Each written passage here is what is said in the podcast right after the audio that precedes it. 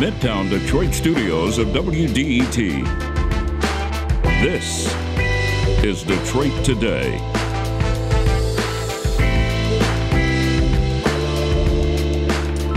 Have you noticed all the sudden excitement about the idea of electric vehicles?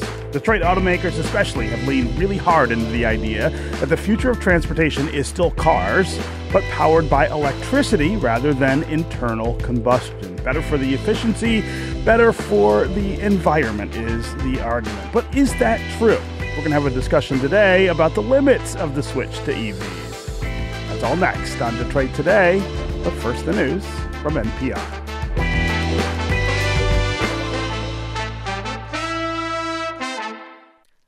Detroit Today is supported by Michigan School of Psychology in Farmington Hills, educating psychologists today who will transform our world tomorrow. Learn more at msp.edu.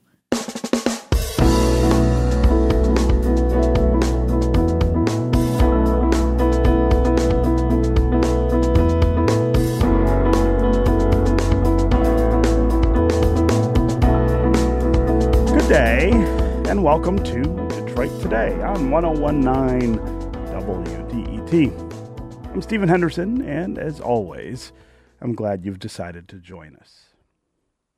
With the price of gas absolutely skyrocketing at the pumps, you might be like me, thinking to yourself sometimes, maybe it's time to get away from the internal combustion engine and look into getting an electric vehicle. Think about what it would be like to never have to go to the gas station again. And think of all the really, really great models that automakers here in America and overseas are coming up with for electric vehicles. Some of them look really cool. And of course, that purchase would come with the added benefit of zero emissions while you're on the road. You would stop polluting the environment by driving. Automakers in the United States are betting big on you and me and millions of other drivers acting on those benefits in the coming years. GM is switching its entire lineup of vehicles to EVs by 2035. And last week, Ford announced it is splitting its EV and internal combustion divisions as part of its effort to go all in on electric vehicles. But emissions aren't the only environmental or societal problem with traditional cars. What about the process used to generate all that electricity we'll need to charge EV batteries? What about the manufacturing of those batteries? In all, there's a real question about how much more environmentally friendly EVs will be compared to vehicles that use an internal combustion engine. And should we be doubling down on our dependency on individual cars, individual vehicles, which, of course, we absolutely love here in Metro Detroit, for every American? And instead of investing in things like robust public transit, or how about this? Encouraging things like carpooling. One of the things that's been really strange to me about the meteoric rise in gas prices in the last couple of weeks is how little I've heard about carpooling. No one's saying, hey, what if you split a ride with your neighbor to work? You might cut your fuel costs literally in half. We want to spend the hour today talking about cars, talking about EVs, and what the actual promise is for electric vehicles, as well as what the limits are. And we've got two great guests here to talk about those benefits and limits of our big switch to electric vehicles. Greg Schill is associate professor at the University of Iowa College of Law. He studies cities and transportation through the lens of corporate law. He's co-host of the podcast, Densely Speaking. Greg, welcome to Detroit Today. Thanks, Stephen. It's a pleasure to be here. Also with us is Maxwell Woody, who's a research specialist at the University of Michigan Center for Sustainable Systems. He's the lead author of a new study conducted in partnership with Ford that looked at the environmental benefits of electric vehicles. Maxwell, welcome to Detroit Today as well. Thanks for having me, Stephen. Greg, I'm going to start with you. You write and think a lot about our dependence on personal vehicles and on driving ourselves everywhere we go. You are often speaking, I think, to the choir here in Metro Detroit, where, of course, we have not just invented many of the things that produce cars and identified ourselves with the car, but identified ourselves with our own cars and the idea that the best way to get from one place to another is in your car and preferably by yourself. So I want to get your thoughts on this switch to electric vehicles, what the likely benefits are, and some of the issues like that desire to drive ourselves everywhere that EVs really just don't address. Well, I'm glad you put it that way, Stephen. I think that kind of encapsulates both the benefits and then what's kind of left out by this proposed transition. So, you know, let's start with EVs as they are today. They're about 4 or 5% of vehicle sales, I believe, in 2021. And companies like Ford and others have plans to ramp them up, and we hope that they're able to do so. Of course, they're probably going to run into some of the same supply chain issues we've seen with ICE vehicles, especially given their reliance on China and a far-flung network of mines in other countries to get the minerals that we need for the batteries. So, but taking the optimistic view, you know, we hope that we can switch more to electric.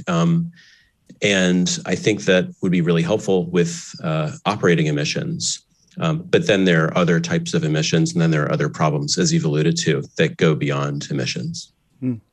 And when we think about these EVs and how they fit into that larger context, talk about some of the other transportation changes that you think we need to be thinking about to create a sustainable future. What are we missing, I guess, by focusing so much on EVs?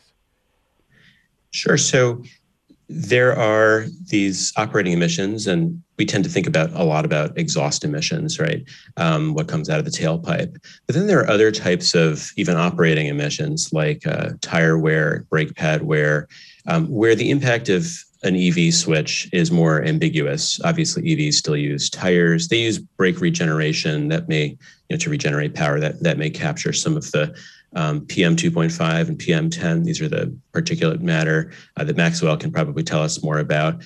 I'm not a scientist, but these things can cause cancer and heart disease and other terrible public health problems, quite apart from climate change and environmental damage. And then we have non-operating emissions, like all of the concrete that creates 696 and 275 and 14 and 94, right? And all the asphalt and all the auto manufacturing that embeds carbon, and it really is required for, you know, on an ongoing basis as well. In some states in the U.S., concrete factory emissions are among the biggest emitters, and cars obviously require a lot of concrete. And so a car-based system, whether the cars themselves are powered by electricity or gasoline, is going to require a lot of those types of emissions. And that's even setting apart what you mentioned earlier about how we power our households to charge the cars in the first place, which in Michigan anyway is still mostly gas and coal, last I checked. So it's that's all on the environmental side and the public health side, and then we can get into safety issues and some of the economic issues as well. Yeah. And Max, I want to bring you into the conversation here. We've been hearing a lot of EV skeptics talk about the ways that they may not live up to the environmental benefits that people think of when they think of EVs.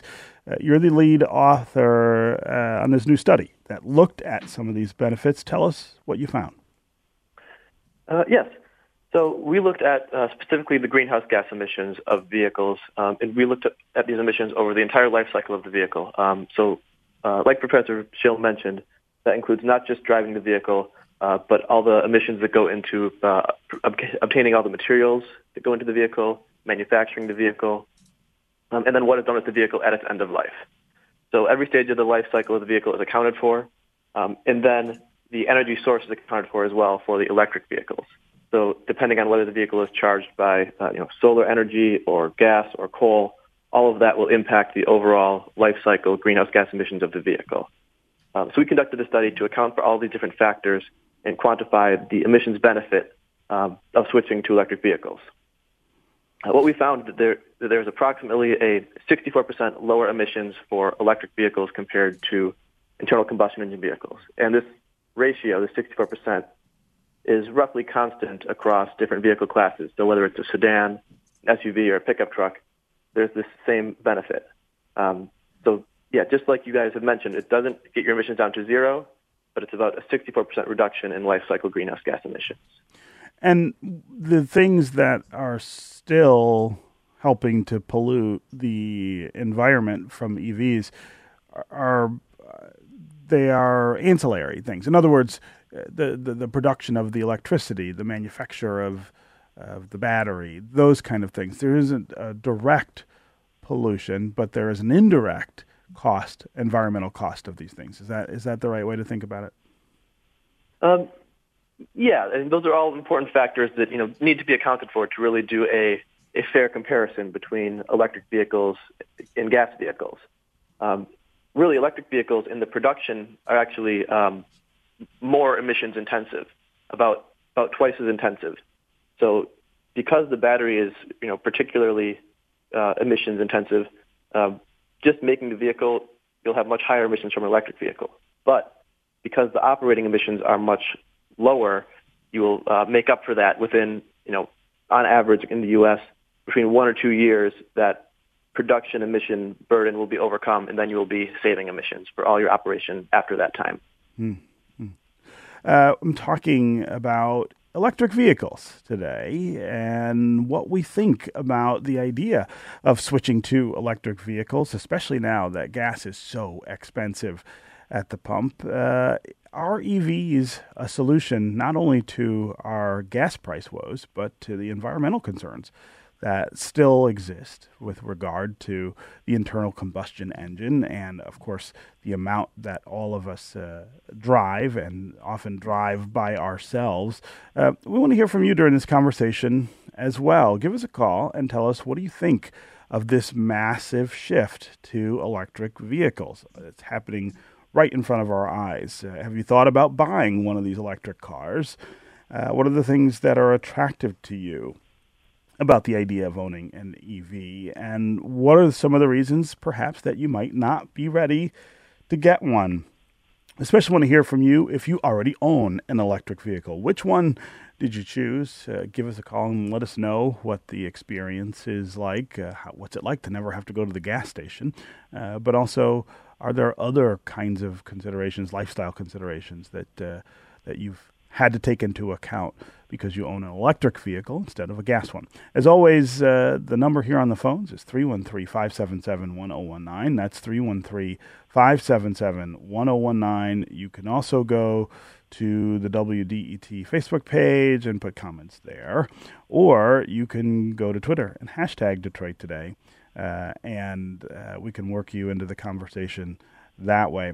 We got a couple of social media comments I want to at least get into the conversation up front. Rick on Twitter says, yes, e-bikes, safe infrastructure for walking and biking, better land use and zoning decisions, and safe systems approach. Those are all ideas that he'd like to see implemented. Brian on Twitter says, I don't think they fight climate change at all, electric vehicles. The amount of energy it takes to refine gasoline, stored energy, is less than the equivalent unit of electricity. They are just reinventing the wheel.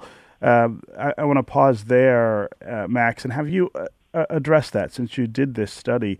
Is Brian right about the difference between the energy it takes to refine gasoline and the equivalent unit of electricity? So rather than units of energy, what's really important here for climate change, reducing your emissions, is how emissions intensive each vehicle is to produce and then to operate. So what we found is that electric vehicles are almost 1/3 the overall emissions of an equivalent gas vehicle. So there's a very substantial reduction in greenhouse gas emissions. And that does, again, account for all the mining processes that go into obtaining the materials, all the manufacturing, putting the vehicles together, all the upstream effects of refining the gasoline, upstream effects of generating the electricity, whether that's at the gas plant, at the coal plant, or whether that's the even building of solar panels or the wind turbines. So when all these factors are accounted for, we still find that electric vehicles are a significant emissions upgrade over gas vehicles. Yeah. A couple other social media comments. Big Neo says, I'd love to have an EV in my garage, but the buy-in price point is a huge barrier to overcome. That's something I think we ought to pause and talk about too. Electric vehicles are not cheap, and there are a lot of people who are just priced out of that market. Greg, I wonder if you can talk about, again, what implication that has on kind of the larger transportation issues that we have. Are we creating, I guess, some sort of cultural dichotomy, really, where some people may be able to afford these cars, these fancy cars, and other people may not? And what impact does that have on not just the environmental concerns, but on transportation generally? I think that's a species of a larger issue, which is affording a car in general. So 1 in 4 households in Detroit, for example, in the city, does not have access to a car, which is a staggering figure when you consider this is the heart of the car, basically the birthplace and the place where it's flourished. And in the suburbs, that's maybe less clear, but in the city, there's real mobility deprivation. And so, the fact that cars are widely available and so on has not addressed that because there's a lot of poverty. These are not people who are, by and large, car-free by choice. These are people whose lives would be enhanced by having more ease of movement, but they can't afford it. And so, even in our current paradigm, I think it's worth thinking about this. And so what is the solution to that? Well, electric vehicles, which, as you say, are more expensive, aren't really going to address that. Public transportation and safe, active transportation, like walking and biking, really are the only economically sustainable and equitable ways to enhance access to opportunity and to other destinations. And beyond economics, there are 100 million people in the United States that don't even have a driver's license. Now, for many of them, that's because they're too young. But for others, and really for all of us, ultimately, it's because of age on the other end. The average American now lives 10 years beyond their safe driving life expectancy. And so there's this middle segment of life where, most of us it's safe for us to drive and we have the financial wherewithal to do so. But for folks who are a little bit outside of that, either age-wise or income-wise, it's just not really an option. They're dependent on others or a smart bus for rides. And we need to think harder about how to improve those options. Yeah. Again, 313-577-1019 is the number here on the phones. Let's go to Dave in Farmington. Dave, welcome to the show. Good morning. Hey. I'm due to get a car soon, and I'm planning on getting a hybrid vehicle because I see that the grid in the Midwest and the Northeast is largely built on coal, and it's not going to change anytime soon. And adding all these e-vehicles to the grid is just going to make it worse in the communities that are bearing the brunt of the coal electricity production, and the flexibility with the hybrid, and not having as much rare earth stuff to make all that electric vehicle. Yeah, production. Dave, that's a really interesting. It's a really interesting idea behind your decision, Max. I wonder if you can talk about the virtue of hybrid versus EV, but also these questions about the grid and if we all switched to electric vehicles, what we might have to do. I mean, we already have serious grid issues, not just here in Michigan, but all over, as Dave points out. Yeah, so hybrids are significantly better than conventional internal combustion engine vehicles in terms of their emissions. In our study, we found approximately 30% lower than a comparable gas vehicle or internal combustion engine standard vehicle. So there's less of an emissions reduction than for a fully electric vehicle, but you know, in a middle ground between the two, that's where you find hybrids. And in terms of the grid, in our study we looked at the regional variation in emissions for electric vehicles. So this included different grids throughout the country, as well as the impact of temperature on the vehicle and different driving patterns, you know, highway to city driving ratios, and how these will affect the fuel economy and ultimately the emissions. So Michigan is much in line with the national average in terms of the emissions reduction potential from electrifying vehicles, about 60%. You know, there are a couple regions in the country where there is not much benefit to an electric vehicle. You know, areas with really high coal percentage on the grid, and also happen to have, you know, particularly low temperatures. Some areas in Wyoming, but in almost everywhere, we found about 98% of counties. We did this on a county level. There is an emissions benefit to switching to an electric vehicle. Okay, when we come back, we are going to continue this conversation about electric vehicles, the future of transportation. I want to thank Max Woody for being here with us and talking about this new study about environmental benefits of electric vehicles. Max, it was great to have you here.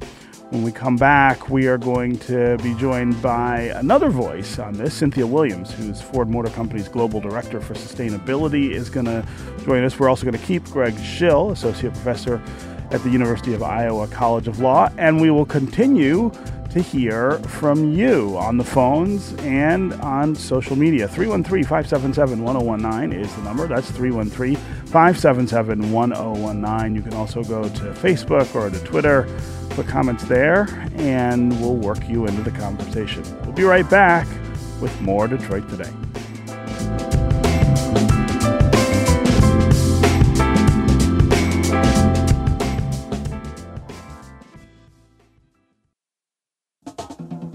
WDET is your connection to what's happening in Detroit. WDET is your place for open dialogue about the issues that impact you. Stay in the know. This is WDET FM, Detroit's NPR station.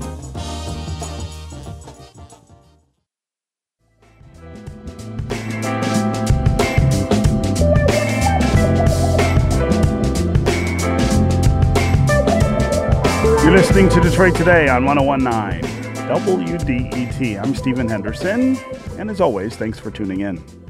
We're talking this hour about electric vehicles, the appeal of electric rather than internal combustion engines, and the focus not only of our Detroit automakers, but of automakers around the globe on the idea that we should shift significantly, if not entirely, to cars that are powered by electricity. Is that the answer to, number one, the skyrocketing fuel prices that we are all enduring right now, but also to the environmental concerns that linger around cars and transportation? As always, we want to hear from you during this conversation. Call and tell us what you think of this new focus on electric vehicles.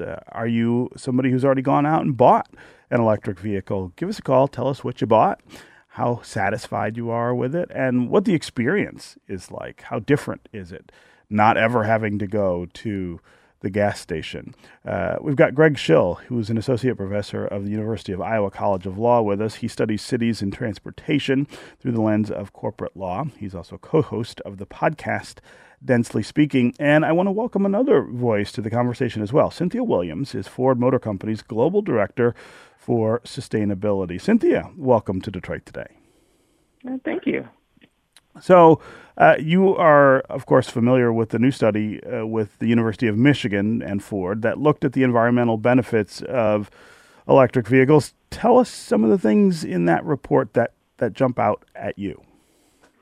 Oh, absolutely. So the University of Michigan and Ford Motor Company, our researchers, they conducted a new study into the savings in greenhouse gas emissions relative to light-duty vehicles, and found that sedans, SUVs, and pickup truck battery electric vehicles have approximately 64% lower cradle to grave life cycle emissions than their internal combustion engine equivalents on average.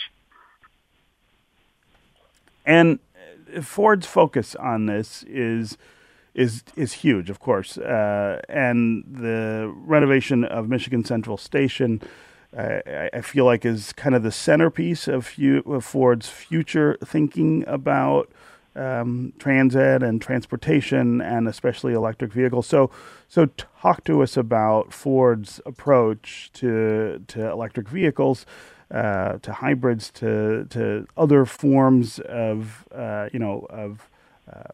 propulsion for cars, but also talk about this decision to split off the electric vehicle division and how that plays into Ford's thinking.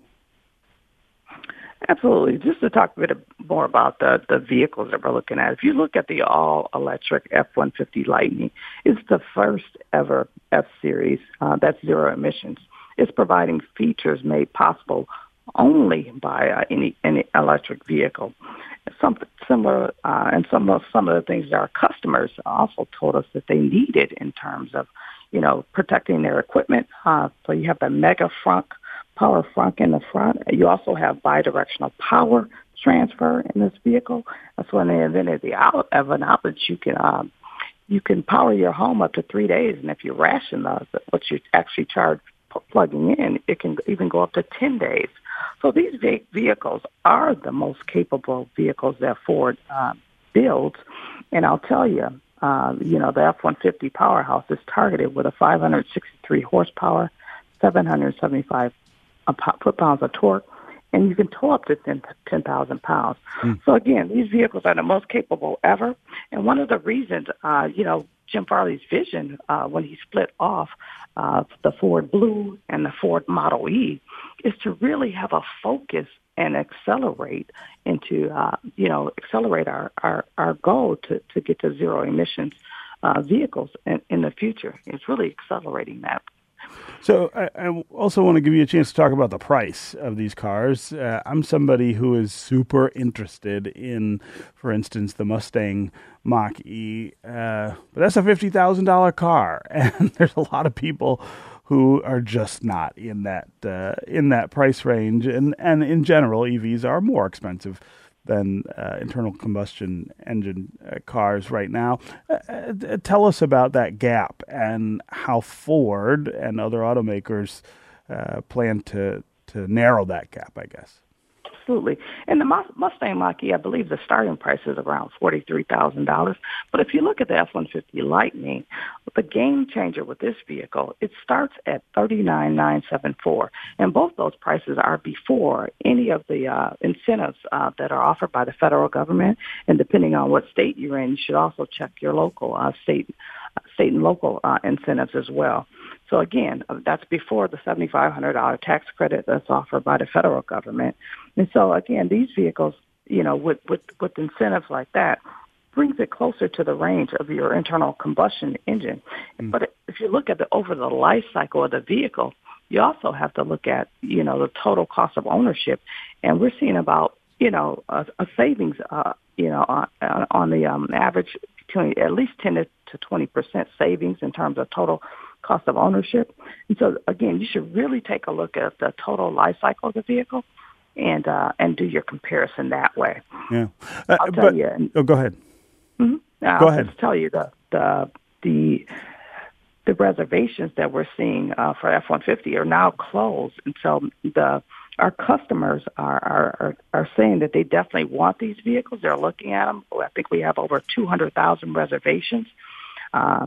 So, again, we need to consider these vehicles. I have the Mustang Mach-E at home, and I'll tell you, it's one of the most powerful vehicles I've ever owned in my 30-year career. It's powerful when you're at a stoplight. You got instant torque.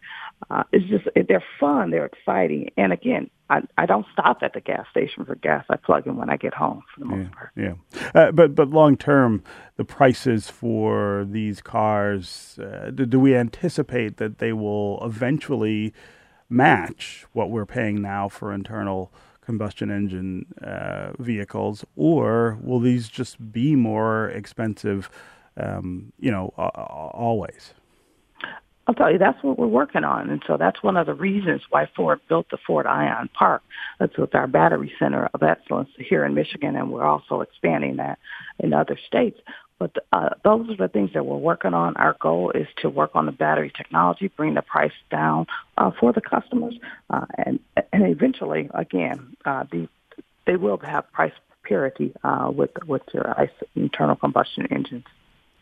Okay, Cynthia Williams, it was really great to have you here to talk about how Ford is approaching our electric vehicle future. Thanks so much for joining us. Well, thanks for having me. You guys have a great day.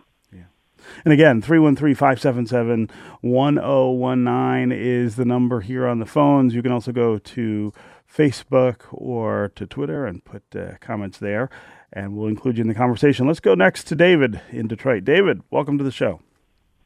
Hey, thank you for having me. Go ahead. So we've owned an EV for the past year and a half. We have a Chevrolet Bolt EV, and driving around in the day-to-day has been not too bad, especially since we've been working from home. You can charge at night, just like the previous caller mentioned. But this past weekend, we decided to address one of the big things that sort of hung over our heads with EV ownership, which is, could we do a 4-hour road trip from Detroit to Chicago, where the amount of driving distance exceeds the maximum range of the EV? You would have to recharge right along the way. Yeah. Additionally, in the wintertime, the range of the EV goes down a little bit. So Detroit, Chicago, about 270 miles. With our charge in the wintertime, we might get 180 miles max. So we knew we were definitely going to have to charge. Ended up having to charge twice on the way from Detroit to Chicago. Wow. And each time we charge for about an hour. So basically a 4-hour trip was turned into a 7-hour trip. And got some food along the way. We had kids with us and tried to make the most of it. But weren't really looking forward to the trip back, if that makes sense. So I think that's kind of fascinating, David. But first, tell me how you found places to charge, and how easy it was or hard it was to find places to charge your car. It wasn't too bad. So the Chevrolet app can actually tell you, you put in where you're starting and where you're going, and it knows how much your car is charged, so it can kind of calculate, where you might need to charge, how long you need to charge, and based on what charger you have, where you can actually access a charger that would fit your car. We set our charging filter for the DC fast charge, which is the level 3 charger, and charges your car the fastest. And based on the range and the temperature and our driving style, helped us identify where we needed to charge on the way to Chicago. If I could add one more thing really quick, on the way back, we were kind of dreading this whole two-stop thing. Then we started paying attention to the gauges on our car, and we realized that the car was actually telling us the whole time how efficiently we were driving.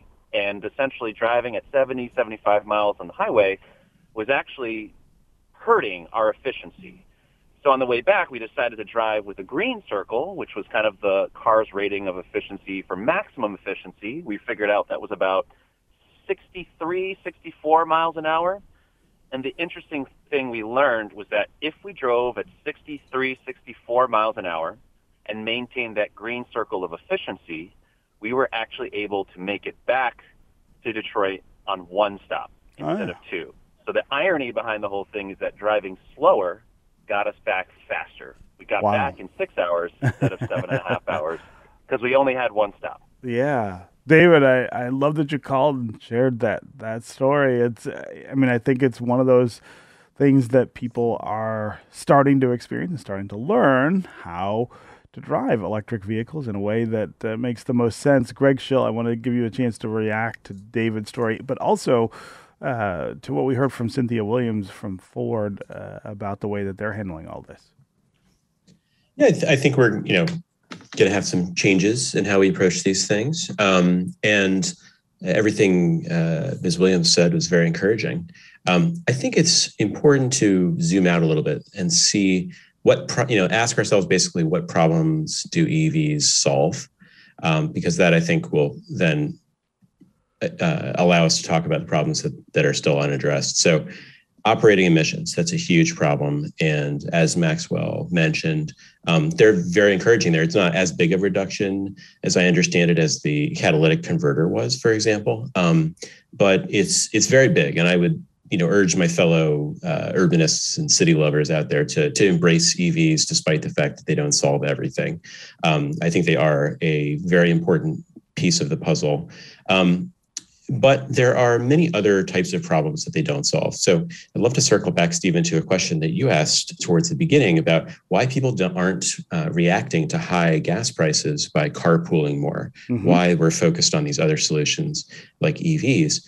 And, in prior oil shocks, carpooling made more sense because there was less sprawl. People were more concentrated. We lived closer to the daily necessities that we need access to, and jobs were more concentrated as well. So in that type of world, you could actually knock on a neighbor's door and realistically expect that your commutes are going to be more or less in the same direction. But today, that's not really the case. Jobs, especially in Metro Detroit, are very dispersed. Destinations are very dispersed. Grocery stores, schools, and so on. And it may be that you and your neighbor are going opposite directions. So carpooling really wouldn't work. And so, that then plugs into land use, which is sort of the 800-pound gorilla in the room. There's a reason why people don't bike more in Metro Detroit. And yes, we need more infrastructure, but also destinations are quite far apart because we've been, tearing down buildings and replacing them with highways for generations.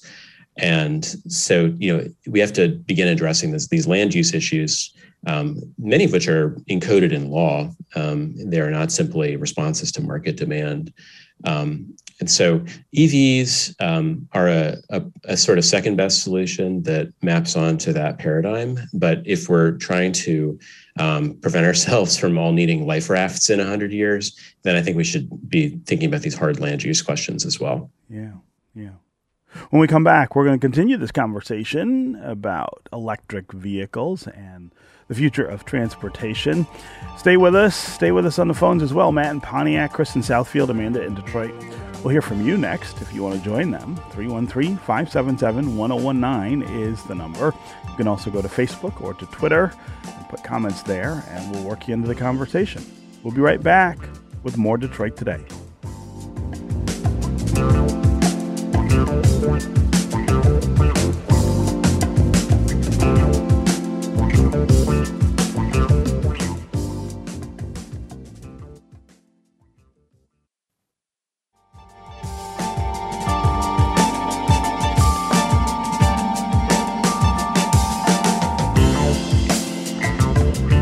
You're listening to Detroit Today on 101.9 WDET. I'm Stephen Henderson. And as always, thanks for tuning in. My guest is Greg Schill, associate professor at the University of Iowa College of Law. He studies cities and transportation through the lens of corporate law. He's also co-host of the podcast, Densely Speaking. We're talking about electric vehicles this hour, the idea of saving money on gas by switching to electric vehicles, by sparing the environment, the pollution from the internal combustion engine. Is it enough to convince you to go and purchase one of these EVs? Certainly the automakers are pushing them pretty hard and focusing more and more of their businesses on the production of electric vehicles. We want to hear from you about your experience with them. Have you bought one? Do you like it? What's the experience like? What are the things that you think of or do differently because you have an electric vehicle instead of one powered by internal combustion? As always, the number here on the phones is 313-577-1019. That's 313-577-1019. You can also go to the WDET Facebook page and put comments there, or hashtag us on Twitter, and we'll work you into the conversation that way. Let's go next to Chris in Southfield. Chris, what's on your mind? Hey, thanks a lot for having me. I appreciate you. Go ahead. So, data scientist at one of the OEMs in Michigan, and I worked in an EV program. And one of the things we looked at was both environmental impact and trip data. So, for example, we looked at a lot of telemetry data and looked at trips people would take. And what we learned was that the average person took about 7 to 8 trips a day. Each trip was about 7 to 8 miles. So if you do the numbers, the average person used roughly 50 to 60 miles per day on a battery that had a range of about 300 to 350 miles. So there was this constant residual of, 250 miles left at the end of each day. So like Tesla and other OEMs, there was this idea that you could reappropriate that energy and put it back into the home. And essentially use the vehicle like a generator to power your home in the evenings when electrical usage or the cost of electricity may have gone up.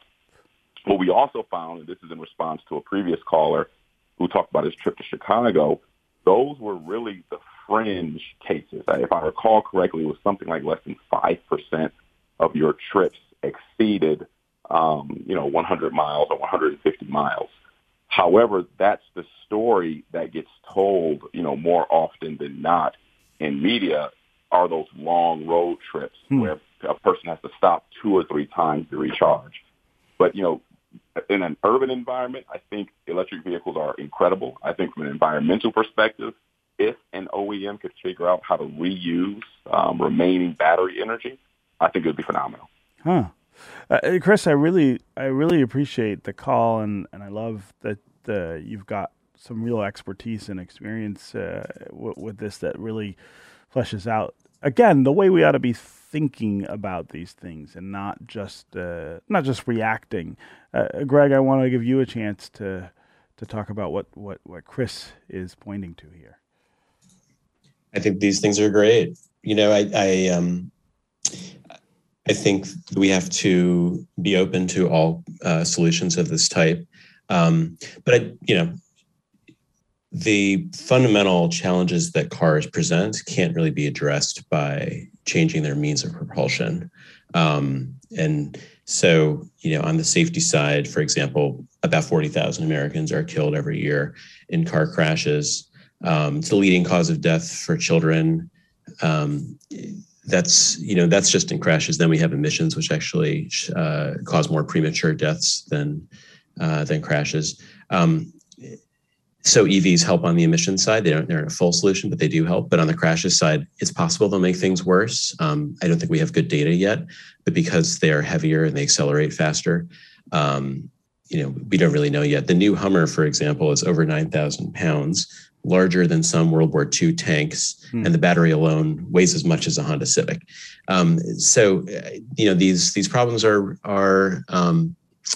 thorny, and EVs absolutely can help. But I would hate for them to suck any oxygen out of the conversation around improving public transit and other ways for folks to get around. Yeah. Again, Chris, really appreciate the call and your insights. Let's go to Amanda in Detroit. Amanda, welcome to the show. Hi, I live in downtown Detroit, and I need to buy a car soon, and I keep them for a long time, and I'm really perplexed on gas or electric. I live in a building that doesn't have charging stations, and a friend came in from Chicago with his Tesla and needed to drive 20 minutes to a suburban Myers to get a charge. And so I'm wondering, if I buy an electric car today, how do I charge it? Are there charging stations downtown? I also don't drive. I can go a couple weeks without driving because I live downtown. So does the charge get retained, especially if I'm charging remotely? And if someone runs out of gas, you can go walk and get some, or someone can bring it. What if you run out of electricity? So these are my questions, gas prices, are they going to be astronomical and retail dismal? So do I need to buy electric now if I keep my car for over 10 years? So those are my questions. Great question. I'll say up front, Amanda, that I used to live downtown as well, and I used to notice charging stations in the Z lot, that parking garage over near the Skillman branch of the Detroit Public Library. But I will also admit that I don't remember seeing them in many other places. So I think you're making a good point about the availability of them, but. Again, that factors into the decisions, of course, people make about what they're going to buy. I mean, if you can't find a place easily to charge your car, why would you buy it? And if you live in an apartment, that's a different question than if you live in a house. Greg, this does also get to some of those broader questions about the way we live and the way we count on transportation. Absolutely. And I think people who live in apartment buildings, are going to need some public provision of charging stations. I would just urge that those stations be added. Often when we add car supportive infrastructure, it's at the expense of other modes of transportation. Because a lot of us have kind of a car blindness where we just see the transportation world and through the windshield, really. So some cities have put them on the sidewalk with then a cable that goes into the street, which can obstruct the sidewalk, especially for folks using wheelchairs. Other cities have put them in the street. So they use them basically to separate parking spaces where there's on-street parking, and that works a lot better. So there are going to be different solutions in different places, but we definitely need to make it feasible for folks who can't install charging infrastructure at home to charge. Yeah. Again, Amanda, thanks very much. And I think that there are more charging stations than just that one I remember from the Z lot downtown. I bet a Google search might turn some of them up for you. Let's go next to Mark in Farmington. Mark, welcome to the show. Hello.